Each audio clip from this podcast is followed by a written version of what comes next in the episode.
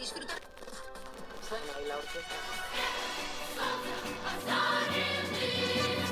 עם שידכא עם אחר, הוא בעצמו לא יהיה חופשי.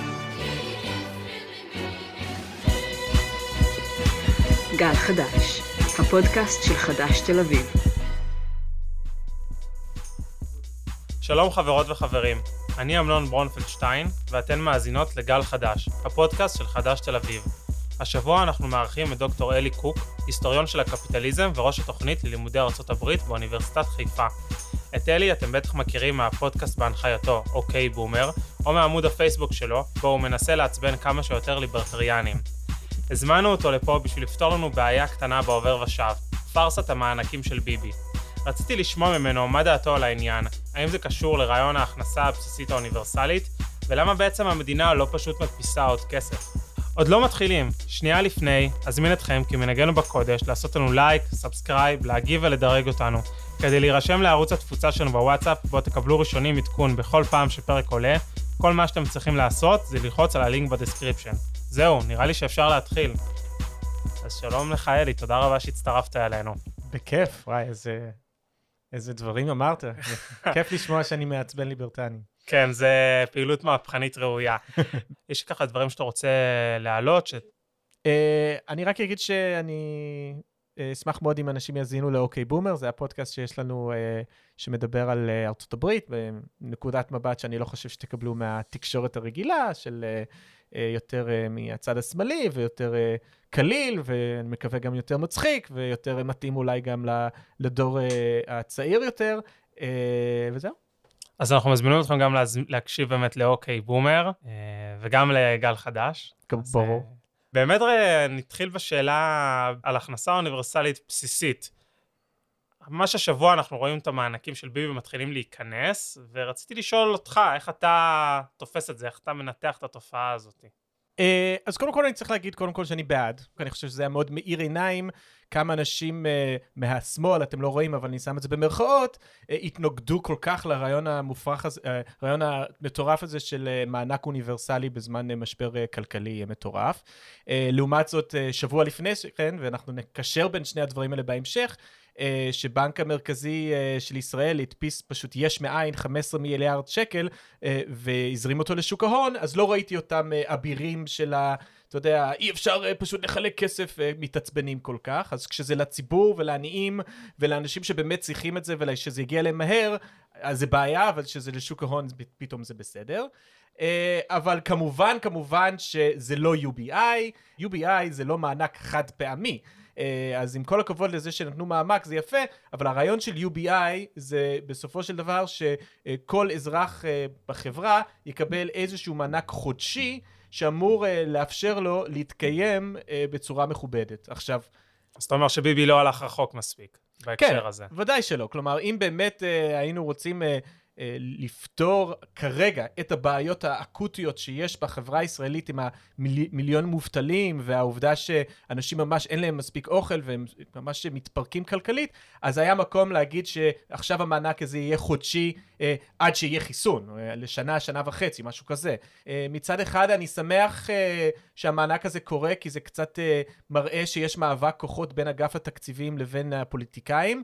ופה אנחנו רואים עוד דוגמה מצוינת גם צריך להגיד שהדמוקרטיה מנצחת את הטכנוקרטיה כלומר דווקא אנשים שיושבים באגף התקציבים שרק אכפת להם מהגירעון ומהיחס חוב תוצר שלנו אז הם בסופו של דבר אה, לא רצו לחלק את הכסף הזה, לא רצו לתת מענקים, והנה נתניהו, בן אדם כאילו שמסמל אולי יותר מכל אחד אחר את הניאו-ליברליזם הישראלי, אבל תראה את פלאי הדמוקרטיה, לחץ עממי, חשש מזה שאולי יהיו בחירות, חשש מזה שהוא ייפול, בסופו של דבר דחף אותו לכיוונים יותר שמאלניים, וזה בעצם כל המסר שאנשים כמוני מנסים ככה מזה שנים אה, לומר לחברה הישראלית, אה, תסמכו על הדמוקרטיה יותר פעם מהטכנוקרטים ויהיה לכם הרבה יותר טוב, כי אפילו מישהו ימני כמו ביבי בסופו של דבר רוצה לשרוד פוליטית, ולכן הוא יעשה דברים אה, אה, התקציבים, אלה האנשים שלא צריכים להיבחר בשביל להגיע למקומות שלהם, אה, לא, לא, לא יעשו. אז אנחנו נחזור עוד מעט לאגף התקציבים ולדיון הפוליטי, אבל בוא נדבר רגע על UBI, כן. הכנסה בסיסית אוניברסלית. אולי תסביר את המושג. מה זה אומר בעצם? זה רעיון שהרבה אנשים לא יודעים איך לאכול אותו. אה, אז ראשי תיבות זה Universal Basic Income, והשאלה היא, קודם כל, תלוי מי אתה שואל. אם אתה שואל מישהו בצד היותר ימני של המפה, ואני יכול להגיד לך שאנשים כמו מרק צוקרברג תומכים ב-UBI, אמרו את זה בעבר, ואילן מאסק, אה, אז הם, מה שהם חולמים זה איזשהו עולם כזה, שכל אזרח אה, יקבל איזשהו מענק חודשי, אה, אבל עם המענק הזה, הוא בעצם ילך לשוק החופשי ויקנה את כל מה שהוא צריך, ולא יהיה מדינת רווחה. כלומר, מדינת הרווחה תימחק, ביטוח לאומי יימחק, אה, דיור ציבורי יימחק, הכל יימחק, יהיה רק צ'ק שאתה מקבל בדואר, ועם זה אתה יכול ללכת אה, ולרכוש הכל בשוק החופשי. אז מצד אחד יש פה איזשהו רעיון מעניין בכל זאת של אה, מענקים וקצבאות, אבל מצד שני ברור שהימין הולך לכיוון הזה דווקא בשביל לפרק את מדינת הרווחה. אני גם רוצה להאמין שהרבה פעמים הצ'ק שהם מדמיינים זה צ'ק אה, אה, לא נדיב במיוחד, כלומר בסופו של דבר מבחינתם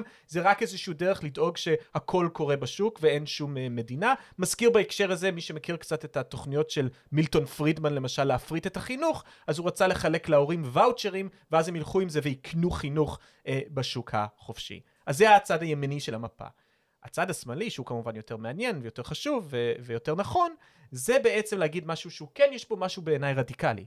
ולזה להגיד, אחת החולשות הכי גדולות של אנשים בחברה קפיטליסטית, זה שאין להם כוח מיקוח בשוק העבודה, כי הם חייבים לצאת לעבוד, אחרת הם יגבעו למוות. כלומר, כל הנושא הזה של בחירה חופשית, ומרקס עוד דיבר על זה, זה קצת בלוף, כי בסופו של דבר הבחירה שלך זה או ללכת לעבוד במקדונלדס, או במקסטוק, או בלא יודע איפה, אבל בסופו של דבר אתה תחייב ללכת לצאת לשוק העבודה, כי אחרת אתה תגבע למוות.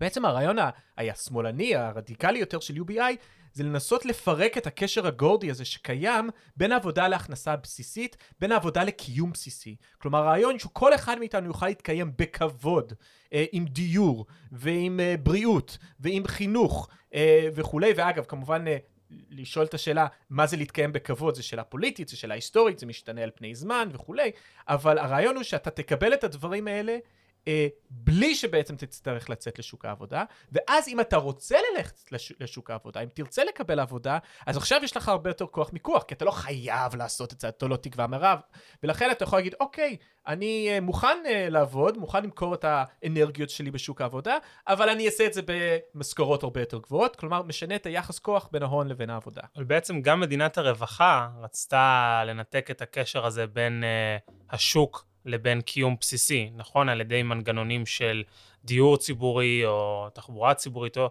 לא משנה מה, דברים שהם ציבוריים.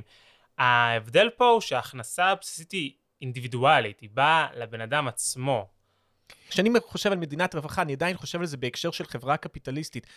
תקן אותי, אני לא מכיר המון מדינות רווחה שבאמת אה, יוצרות אפשרות שאחוז מאוד גדול מהאוכלוסייה אה, לא תצא לשוק העבודה אם, היא לא חייבת. כלומר, אה, אתה צודק שיש כל מיני, אז אולי דיור ציבורי יהיה ויהיו חינוך ציבורי, אבל בסופו של דבר אני לא יודע, אני חושב שבכל זאת אנחנו מדברים על משהו פה שהוא קצת מעבר למדינת הרווחה, ואנחנו בטח או בטח מדברים על משהו שהוא הרבה מעבר לרוב החברות הקפיטליסטיות שאנחנו מכירים, ששם אתה מקבל דמי אבטלה אם אתה לא יכול למצוא עבודה. כלומר, הרעיון הוא תמיד, וזה תמיד מוגבל בזמן. כלומר, הרעיון הוא תמיד, בסופו של דבר, אתה תחזור לשוק העבודה, כי רק ככה אתה תתקיים, אחרת אתה תמות.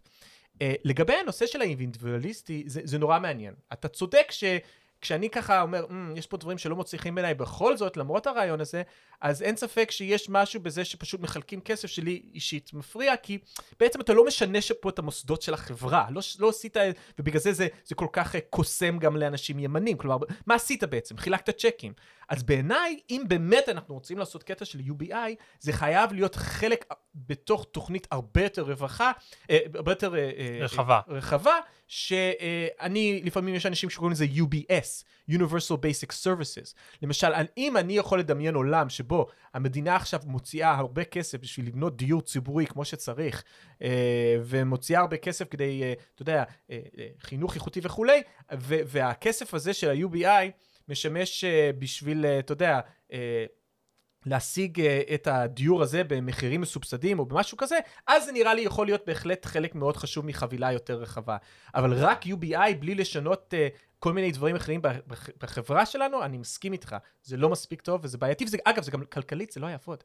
אה, אנשים שיגידו לך, אה, מאיפה תשלם על זה? כלומר, או אנשים יגידו, יהיה רק אינפלציה, אה, הם לא לגמרי טועים במובן הזה, שאתה לא יכול פשוט להתחיל לחלק לאנשים כסף, ובלי לשנות שום דבר אחר. לדעתי זה חייב להיות במקביל עם פרויקטים אחרים, עם כל מיני מנגנונים אחרים, אה, בין אם זה קשור למנגנונים חלוקתיים אחרים, שאז יכולים לתת איזושהי אפשרות באמת לאיזשהו שינוי אה, חברתי בעצם עמוק יותר. פרויקטים שהמדינה באה ומתערבת בשוק, היא לא כמו בגרסה של צוקרברג או כאלה ואחרים, פשוט נותן לך צ'ק ותחיה דרכו. בדיוק. כלומר, זה לא הכרטיס כניסה שלך לעולם של ניצול, פשוט כרטיס כניסה של 750 דולר או שקל. אני לא יודע אם זה כרטיס כניסה בעולם של ניו... צוקרברג הוא פשוט בן אדם, תחשוב על זה ככה, אוקיי? צוקרברג רוצה לעשות כסף, אוקיי? הוא שם לב שיש בעיית אי שוויון מאוד קשה. מה זה אומר? מפרסמים אולי משלמים פחות כסף לפרסומות בפייסבוק, כי הם יודעים שיש כל כך הרבה אנשים עניים, אין להם מה לקנות.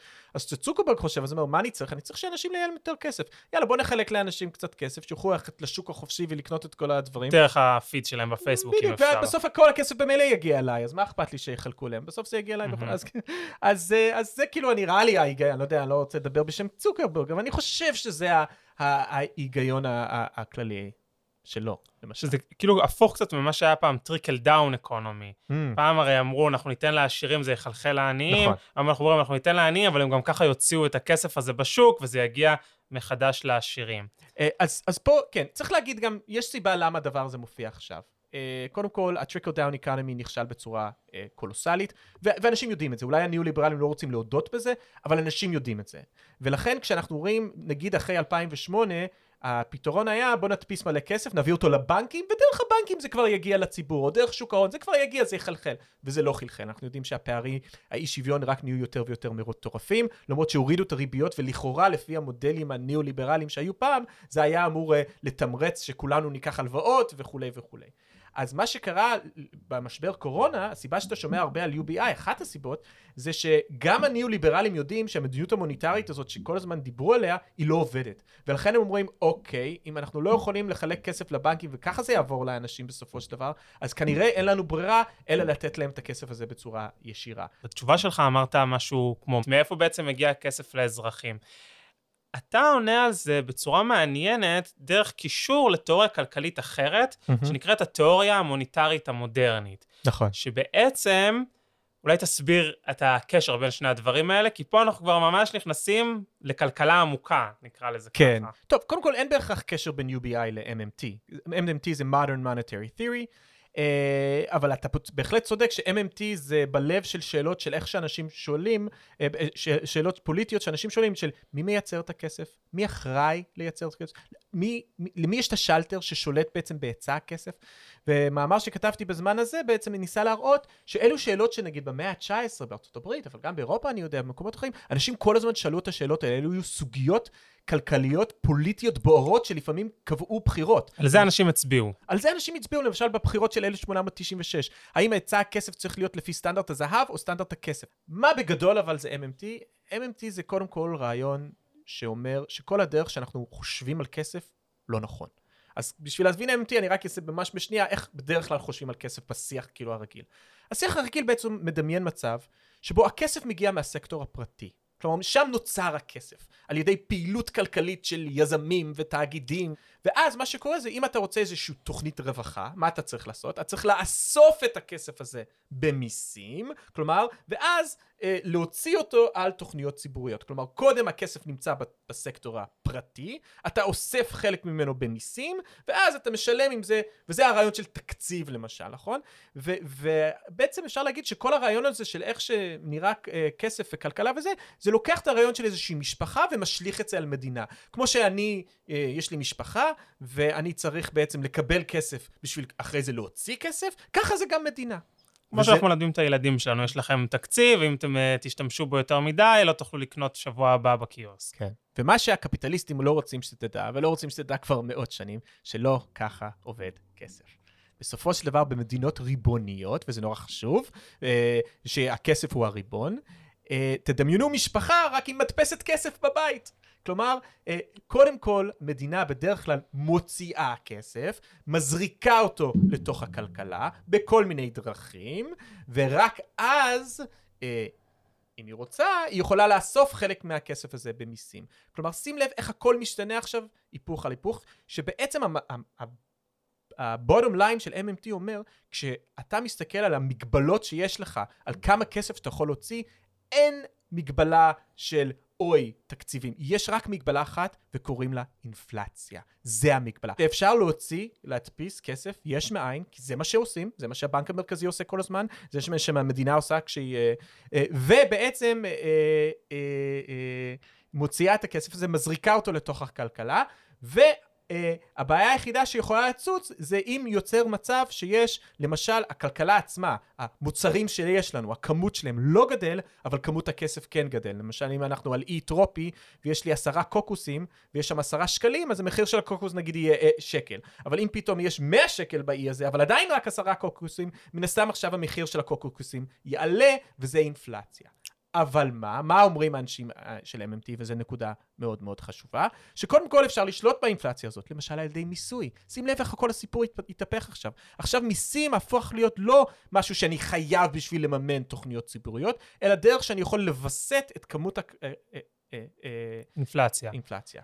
וגם בעצם על ידי הוצאה ציבורית. בעצם אני חושב שמה שמעניין מאוד ב-MMT, אם באמת אנחנו מסתכלים לרוב על מיסים ועל הוצאה ציבורית בתור דבר שמעכב כלכלית, זה ככה נגיד הניאו-ליברלים, ביבי וכן הלאה, יגידו אנשים באוצר, אם אנחנו מבינים כלכלה על ידי יכולת של מדינה להדפיס כסף ולשלוט בכסף, מיסוי והוצאה ציבורית הם דרכים להגביר את המוצרים, להגדיל את המוצרים, נקרא לזה, בחברה, ולהגדיל את הדברים שאנשים יכולים להוציא עליהם גם כסף, ואז לווסת ככה את האינפלציה. בעצם הצעדים השליליים האלה הפכו לצעדים חיוביים. אה, כן, חד משמעית, הוצאה ציבורית זה חלק מאוד חשוב מפריחה כלכלית, ואם אתה לא מוציא את הכסף הזה, אז יהיה דשדוש כלכלי בהרבה מקרים. אני רק רוצה להגיד, אבל, מה, מה הפואנטה של כל הנושא של MMT? שהדבר הזה שנקרא היכולת להדפיס כסף יש מאין, זה צריך להיות בידיים של הריבון. אני בתור בן אדם שמאמין בדמוקרטיה, אני חושב שסוגיה מהותית כל כך כמו מה יהיה היצע הכסף או איך ננהל את היצע הכסף, זה סוגיה לדמוקרטיה. אבל מה שקרה בעידן הניאו-ליברלי, זה בעצם לקחו מאיתנו העם את היכולת להחליט כמה כסף נדפיס, או איך ייראה זה, ושמו את זה בגוף שנקרא הבנק המרכזי, קשרו לכל הפוליטיקאים את הידיים ואת הרג, את הרגליים, זה היה בישראל, זה קרה ב-85, במקומות אחרים זה קרה קצת לפני, ובעצם אמרו לכם, לא, את הקסם המופלא הזה של ליצור יש, כסף יש מאין, שזה הלב של כל ריבון, אין לך את זה יותר. מי שיש לו את זה, זה חבורה של כלכלנים ניאו-ליברליים שיושבים בבנק המרכזי, ולהם יש את הכוח להחליט. ומה שמדהים גם, זה שהם יכולים להדפיס כסף ככה, והם עושים את זה, ולהעביר אותו למשל לשוק ההון, או להדפיס כסף ככה, והם עושים את זה, ולקנות דולרים כדי שיהיה, אה, אה, יחס אה, שקל דולר יהיה אה, מתאים יותר ליצואנים, אבל מה שאפילו הבנק המרכזי לא יכול לעשות, זה לעשות הופ, להדפיס כסף ולהעביר אותו בעצם למדינה או לעם או לנבחרי הציבור. זה אי אפשר לעשות. זה החומה שיצרו בעצם בין הכלכלה, בין העם, בין הדמוקרטיה לבין הבנק המרכזי. ו- וזה באמת הסוגיה הפוליטית המהותית אולי ביותר היום, שאנחנו מדברים על איך להתמודד בכלל עם משבר הקורונה וכולי. בעצם אז מה שאתה אומר לנו, זה שחלקים נרחבים כל כך מהיכולת שלנו להשפיע על המציאות, הם למעשה לא בשליטה שלנו. הם למעשה לא בשליטה של הדמוקרטיה. יש פסאד מסוים שקורה נגיד בכנסת, בממשלה. ויש, מאחורי הפסאד הזה יש איזה מסך, מסך כמעט חוקתי, ש, שמאחוריו קורה הדברים האמיתיים. ועד שאנחנו לא נתחיל לדון בהם לפחות בינינו, אז אנחנו בוודאי לא נוכל להשפיע עליהם. בדיוק. אה, אה, התחלתי את הדיון הזה עם טכנוקרטיה מול דמוקרטיה. זה המאבק הכי חשוב היום, אוקיי? אפילו יותר מימין מול שמאל. הטכנוקרטיה מול הדמוקרטיה. ראינו, ביבי בסופו של דבר נשבר. אגב, צריך להבין גם את הפוליטיקה מאחורי הדברים האלה, אוקיי? אם יש דבר אחד שההון חושש ממנו, זה שהעם משתלט על הכסף. כי כשהעם משתלט על הכסף, אז יכול להיות קצת אינפלציה, וזה מוחק לו, שוחק לו הרבה מההון. הרבה מההון לא נמצא ב... אה, אה, השקעות אה, ריאליות, מה שנקרא, זה, זה נמצא בהשקעות שאתה יודע, כמו אני מספר תמיד את הסיפור של האריסטוקרטיה הבריטית במלחמת העולם הראשונה, שבן לילה הלך לה כל האגרות חוב, כי הייתה, כי הדפיסו הרבה כסף בשביל לצאת למלחמה. אז, אז במובן הזה גם אנחנו רואים, אגב, לאורך ההיסטוריה, רגעים שבהם האי שוויון יורד והדמוקרטיה עולה, הם בדרך כלל רגעים של מלחמות. ואנשים שואלים, רגע, מה הקשר? למה מלחמות? אז דע לך, הסיבה היא לא תמיד המלחמה, הסיבה היא המדיניות המוניטרית שהשתנתה. אה, ואתה רואה את זה שוב ושוב, שפתאום אה, כן המדינה משתלטת על אה, אמצעי ייצור הכסף, אפשר להגיד, כי אין לה ברירה, היא חייבת לנצח במלחמה. אתה מזכיר את המלחמה, ב... עכשיו אנחנו בסוג של מלחמה בקורונה, כן. ובארצות הברית אני זוכר שביידן, המועמד הדמוקרטי לנשיאות, התראיין ואמר, סביב החבילת סיוע של הממשל האמריקאי, או סביב, אנחנו נשלם על זה, האוצר ישלם על זה, וזה אותו ביידן שבמשך אה, חודשים לפני כן השאלה היחידה שהוא תקף את סנדרס זה מאיפה אתה תשלם על התוכניות שאתה רוצה לעשות. בדיוק. אגב, ברני סנדרס תמיד אמר, כלומר, לא שאלתם איפה הכסף שיצאתם ממלחמה בעיראק והוצאתם מיליארדים, או אולי זה כבר טריליונים, אני לא עוקב. אה, כלומר, רק שזה ביטוח בריאות לעם, אז פתאום אתם... אה, אז, אבל כן, אין חשב ש... אין ספק שהבלוף הזה של כאילו המגבלות התקציב נחש... נחשפים היום בארצות הברית בצורה אה, מטורפת. עכשיו צריך להגיד, ארצות הברית זה לא ישראל, אנחנו לא יכולים לעשות תמיד את כל מה שארצות הברית עושה, כי uh, uh, ארצות הברית היא ההגמון העולמי, וכולם יקנו כנראה חובות uh, דולרים וכולי, uh, אבל זה רק uh, מסביר יותר החשיבות של הריבונות ה... של הכסף שלנו פה. אני רוצה שנחזור ונסיים בדיון הישראלי. אמרת שהמאבק הכי גדול היום הוא בעצם המאבק בין הדמוקרטיה לטכנוקרטיה. בישראל הפנים של המאבק הזה זה המאבק בפקידי האוצר. קודם כל, כן, לא רק, גם בנק המרכזי, אה, גם הבנק המרכזי וחוק אי הדפסת כסף, כלומר שני הגופים הטכנוקרטיים הגדולים והחשובים יותר של הניאו-ליברליזם לישראל, זה אגף התקציבים מצד אחד והבנק ישראל. ואגף התקציבים כמובן פחות או יותר שולט כאילו בכלכלה וגם חוק הסדרים, כלומר זה לא דמוקרטי, הוא עוקף את הפוליטיקאים, הוא בעצם שולט אה, אה בהרבה מאוד אה, מהמדיניות הכלכלית, הוא זה שכמעט כל המשרדים, אם אני מבין נכון איך עובד הפוליטיקה הישראלית, כמעט כל המשרדים בישראל הם די חסרי אה, משמעות וכוח, כל הכוח נמצא אצל הנציג של משרד החינוך באגף התקציבים וכולי, אז חד משמעית, אה, אלו אנשים שבסופו של דבר אין עליהם לחץ ציבורי, אין להם הלחץ עממי. אגב, כל ה... גם צריך להכיר את האידיאולוגיה שלהם, כל האידיאולוגיה שלהם היא, אנחנו צריכים לשבור, לשמור את הקופה אה, מהעם, מה, מהדמוקרטיה בעצם, ככה מהעם הפופוליסטי, אני כמובן שם את המילה הזאת במרכאות, אה, ו, וכן, זה, זה המאבק הגדול הבא,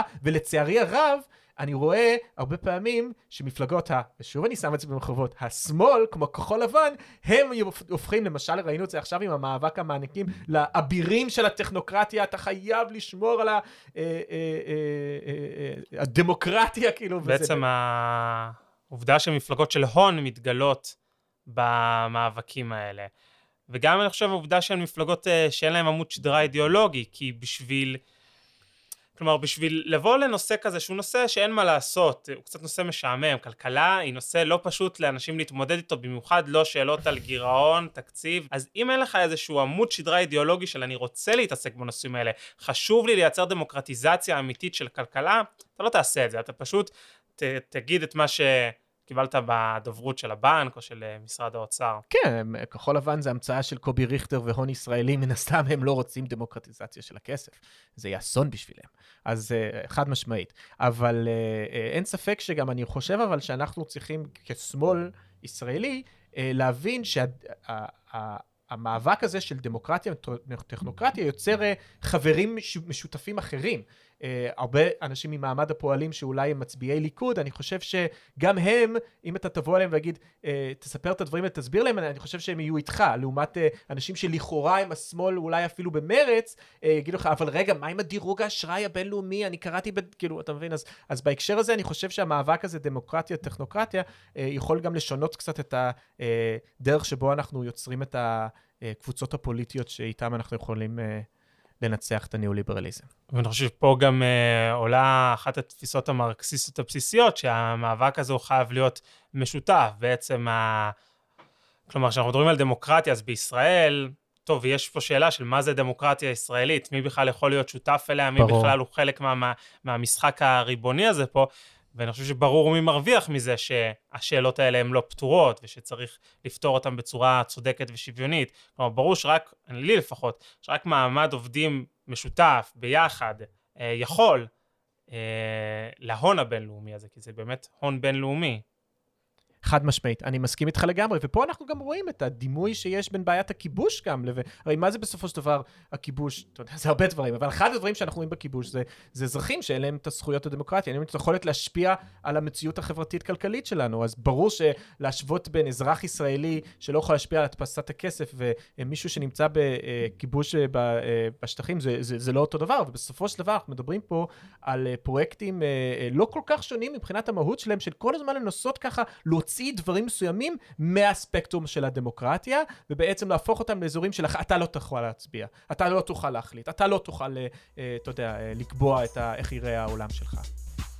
אז תודה רבה לדוקטור אלי קוק, באמת על השיחה החשובה והמעניינת הזאתי. כמעט בכל פעם שאנחנו מציעים פתרון לבעיות או למצוקות חברתיות, השאלה הראשונה שעולה היא מאיפה תביאו את הכסף. אבל הנה, כמו שאלי אמר, אולי כל הדרך בה אנחנו חושבים על כסף היא בכלל מוטעת, והתפיסה הזו שיש כמות מוגבלת ומוגדרת של הון, שצריך לחלק אותו בזהירות דרך הבנקים, היא שגויה ומשרתת בעלי אינטרסים. אולי הסיבה שאנחנו לא חושבים ולא מצביעים על הסוגיות האלה, והיא ממש לא לטובתנו. לא משנה מה התשובות לשאלות האלה, אין ספק שאנחנו חייבים לחשוב מחדש על שאלת הכסף ולהתחיל לשאול את עצמנו, מה זה כסף בכלל ומי שולט בו? הרי אם אנחנו, העמלים, יוצרים את כל הערך, למה שלא נשלוט בייצוג שלו, הכסף? זו הייתה הסוגיה שהעסיקה את הפועלים במאה ה-19, ואולי זו הסוגיה שצריכה להעסיק גם אותנו, הפועלים של המאה ה-21. אז אם אתם מחפשים הכנסה פסיבית, או ניסינו לכם חשק לפרוץ במרד מול פקידי האוצר, דברו איתנו, אנחנו רוצים לשמוע מכם. אנחנו בכל מקום, בספוטיפיי, ביוטיוב, אפל מיוזיק, באתר של חדש אפילו, וגם בקבוצת וואטסאפ, בה מקבלים עדכונים ראשונים על כל הפרקים שלנו. ואם נהניתם להאזין, נשמח שתשתפו את הפרק עם חברות וחברים ותגדילו את הקהילה של גל חדש. עד כאן להיום גל חדש, ההסכת של חדש תל אביב. אנחנו כמובן נחזור בשבוע הבא עם פרק חדש מהניילונים. זה גם המקום להודות לטל שדות על הסאונד, לגולי דולב השילוני על העריכה, לתומר שור על התחקיר ועל הכתיבה, ולכל שאר צוות הפודקאסט שלנו, דוריה לונקה, אורי נתן, תמר מרה, שר יהלום וזוהר אלון. תודה רבה גם לכם המאזינות והמאזינים שלנו, מקווים שעניינו אתכם. תודה רבה גם לך אלי. בכיף. עד כאן גל חדש.